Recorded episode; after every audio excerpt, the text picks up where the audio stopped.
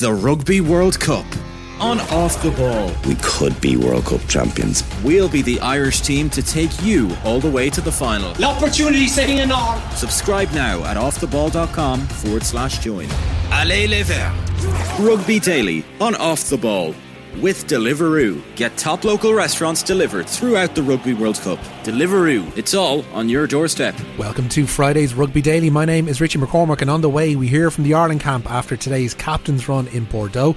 Scotland named their team to play the Springboks in Ireland's Pool B, and we look ahead to tonight's opening fixture at the Rugby World Cup. And Rugby Daily is brought to you in partnership with Deliveroo. Get top local restaurants delivered throughout the Rugby World Cup. Deliveroo, it's on your doorstep. First up today, Mike Catt has denied that Mack Hansen's omission from the Ireland squad to play Romania is down to disciplinary issues. The Connacht winger was perhaps the most notable absentee from the match day 23, named for tomorrow's Pool B fixture in Bordeaux. Hansen's absence became all the more intriguing when Andy Farrell was asked if Hansen was injured. No, no. Then shortly afterwards, dropped this little nugget. Going to Biarritz, the, the, the reason uh, we we went there is because there's a lot of distraction that goes on, certainly when you're in a hotel that's on the beach. And some people handled that brilliantly, some people didn't. But attack coach Catt batted away suggestions today that Hansen stepped out of line in Biarritz. Um, it's a long tournament, first and foremost, and it's making sure that uh, we look after everybody. But um, in the same breath, there's some good competition in that area too. Um, it's nothing that Mack's done wrong. It's not that he, you know, he's um, he's performed badly at all. I think he's done exceptionally well in these these preseason games. So, um, you know, like we say, it's a long it's a long competition, and we need to keep people fresh too. One of the key factors on tomorrow's game will be the heat in Bordeaux. It's forecast to hit 37 degrees during the course of the game. Second row James Ryan was asked today if Ireland are able for such conditions. Yeah, I think so. Um, we've we've had some good sort of heat exposure um, throughout the summer. In terms of, um, we had a training camp over in Portugal, um, which was great for us.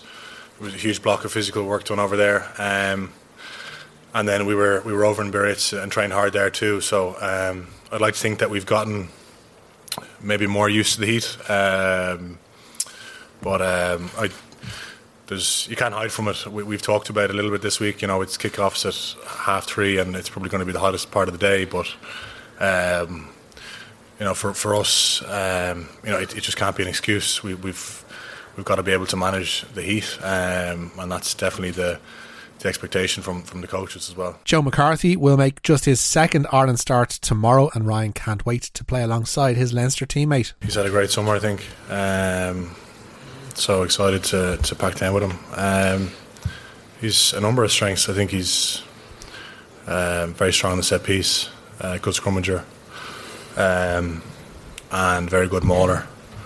Um, both in terms of attacking line out drives, but also defensively, he's he can be pretty destructive, destructive as well. Um, so um, I think definitely set piece is probably a point of difference for him, but he's got a good engine and, he, and he's he's well able for um, you know the work rate stuff and, and, everything that is required around the park as well. Um, but uh, yeah, I think he's been brilliant all summer. So um, yeah, looking forward to, to playing with him tomorrow. Staying in Pool B, Scotland have named their team to play the Springboks in Marseille on Sunday. Gregor Townsend has gone with the tried and tested, bringing Blair Kinghorn and Darcy Graham into the backs in place of Ollie Smith and Kyle Steyn.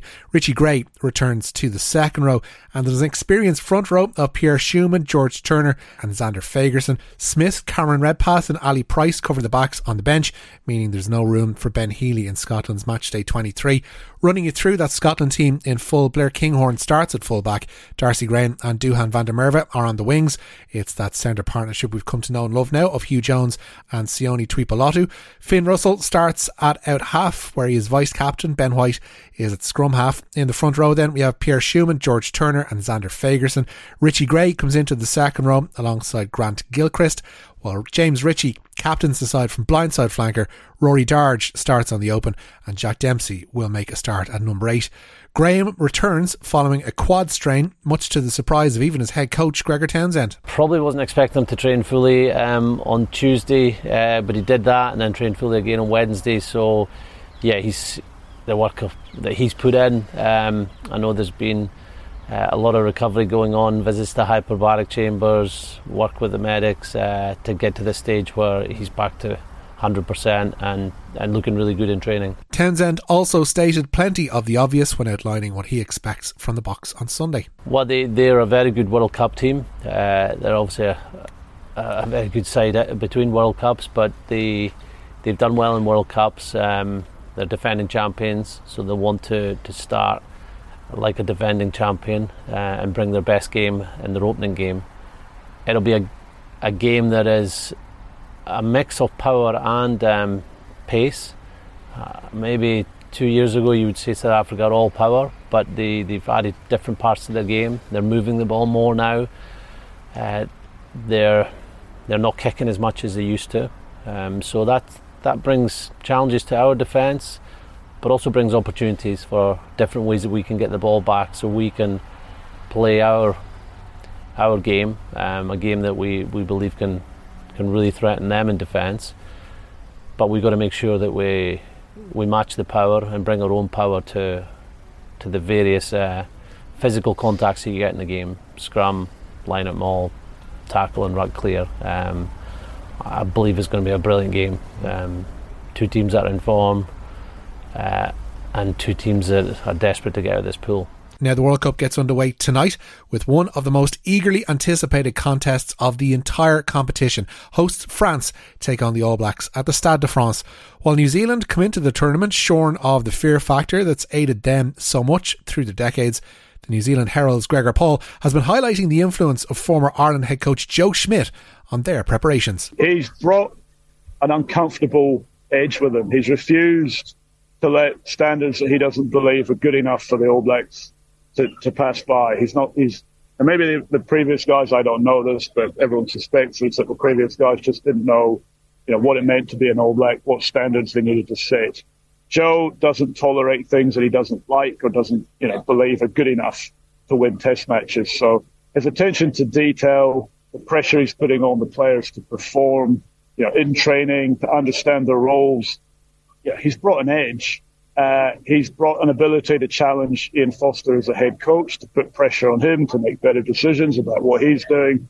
I think he's brought a huge amount of intel, uh, not specifically or necessarily about Ireland per se, but just about Northern Hemisphere rugby, you know, how the Six Nations operate, you know, what's in vogue at the moment, the, the types of skill sets that he developed with Ireland that are going to be important to have you know, New Zealand got thrust into the wilderness a wee bit during COVID, got cut off from the world. Super Rugby collapsed. Mm. And, you know, it's a fast and furious competition, Super Rugby, but the rest of the world was playing, uh, you know, a more set pace, collision based game, and New Zealand got left behind.